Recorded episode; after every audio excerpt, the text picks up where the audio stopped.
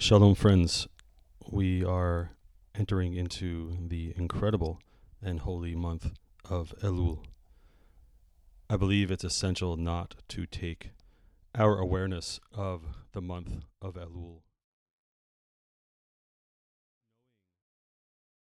That there is one day, one designated day and time which serves as the new year, as the Yom Hadin, as the day of judgment, is incredible.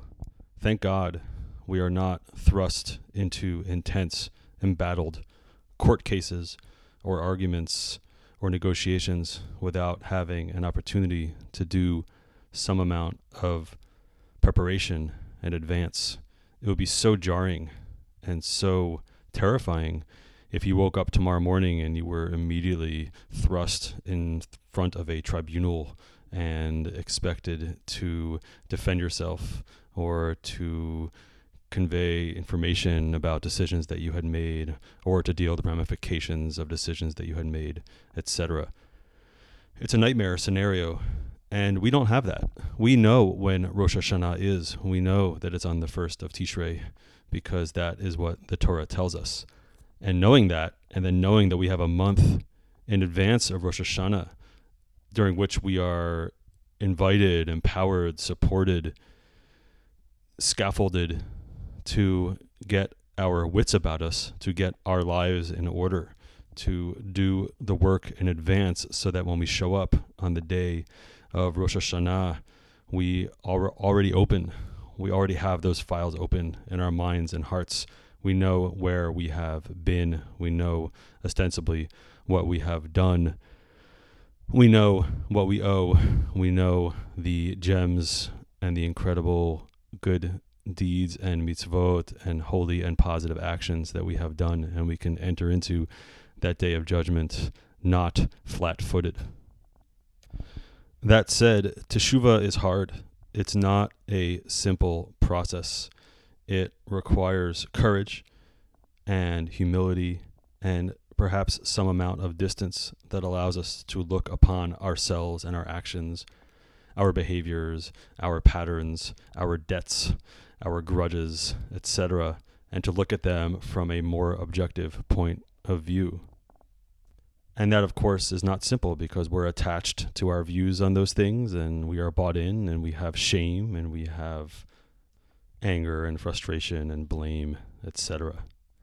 So it's one level of courage that we need in order to look at the things that we've done and haven't done, the ways that we've interacted and comported ourselves in the world, and to look at that and to make good on that. And it's a whole nother level to look at the assumptions and the beliefs and the illusions that underlie some of those actions and non actions. It's hard to know because we are in it. As the Talmud says, it's impossible for a person to free themselves from their own prison. We are inside those beliefs and biases and prejudices, etc. To borrow an example from a world which is adjacent to the world of teshuva, which is the world of self help and the world of motivation. And I'll explain in a moment why I think it's important to name this world as adjacent to the world of teshuva, but not identical with the world of teshuva. From a place of self help and motivation, a person might have figured out or decided that there's a particular action that they want to take and they should take, and they haven't taken. And a person might say, you know, I really should go to the gym three times a week and they don't, and they don't go to the gym. And so their teshuva process might involve some amount of berating themselves or taking themselves to task or over or recommitting themselves to going to the gym and to accomplish that goal. But what are the beliefs that are in place that make you think that you should be going to the gym in the first place? They might be accurate. You might be unhealthy and you need to get healthy. You might need the confidence. You might need to exercise your body in certain ways, and going to the gym might be exactly what the doctor ordered and what the soul needs.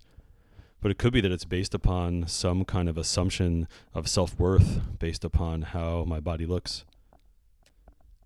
And that information that that might be based upon a belief that's not necessarily a belief that I should have or that's benefiting me It's hard to get to that. That's the kind of reflection that often and only happens in a deeper space, in therapy, in a conversation with a good friend, in meditation, in prayer, in writing. But short of that, we might find ourselves unaware and therefore spinning our wheels and going around in circles trying to accomplish a goal based upon a belief that is not serving us.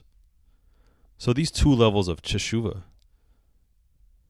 both need to be addressed in some way during the month of Elul. We need to indeed get our behaviors in order and get ourselves and our actions in line with our beliefs. But we also need a way to interrogate and to examine our beliefs to make sure that those are beliefs that we should have. As I mentioned before, I think the conflation and identification of teshuva with self help is dangerous. And the reason I think it's dangerous is because it can reinforce one of the great illusions of teshuva, which is that teshuva is really just about me and me getting my life together and me actualizing and me manifesting and me being more authentic. And depending upon which book you're reading in the self help section, me uh, being a badass or me not giving a oof whatever that word is. I can never figure it out because it's got the asterisk as the second letter, and I can never tell when they say the subtle art of not giving a. I can't really tell what that is. Um, but there's, uh, you know, how to win friends and influence people. All of these things, which may be really important in terms of building my confidence, don't necessarily acknowledge the lion's share of what teshuva really involves, which is really the relationships that I have with other people the teshuva that I need to do may well be a direct result of the fact that I wronged someone monetarily, or I didn't come clean, or I lied, or I didn't provide feedback in the right way, didn't apologize properly, damaged your stuff, borrowed your thing and returned it in less than optimal condition and blamed it on something else. There's so many places in which teshuva really is about relationship and not about me. And we can get caught in thinking that teshuva somehow is just about being more authentic or getting in line with ourselves. I want to deeply, deeply, and assertively challenge that assumption because I think it's dangerous and I think it wastes what amounts to an incredible opportunity and I think a real urgency that people feel to do tshuva, to get right, but people are looking in the wrong realm in order to figure out what it is that they have to get right. Granted, at the end of the tshuva process, about three hours before Yom Kippur, suddenly your phone is ringing off the hook because everyone wants to say, "Hey, I forgive you. Do you forgive me? Hey, I forgive you. Do you forgive me?" Which I think is uh, mistaken. I think it's something that should be happening now, and I think it shouldn't be happening that in that kind of uh, transactional, somewhat skimpy, uh, surface way. I think it should be happening in a deep way. I think it makes the most sense to actually call someone up now at the beginning of the month of Elul and say, "Hey, friend, um, I just want to get together for an hour or talk for an hour and just make sure that we're good and talk through all the things that we might need to be able to talk through." And not just friends. As people point out, the irony is that you call the person who's your BFF, you call your best friend in the world, and you say, "Hey, I forgive you. Do you forgive me?" And they say, "Sure." And you're like, "Wow, thank God! Like my best friend forgave me." Well, of course they forgive you. They're your best friend.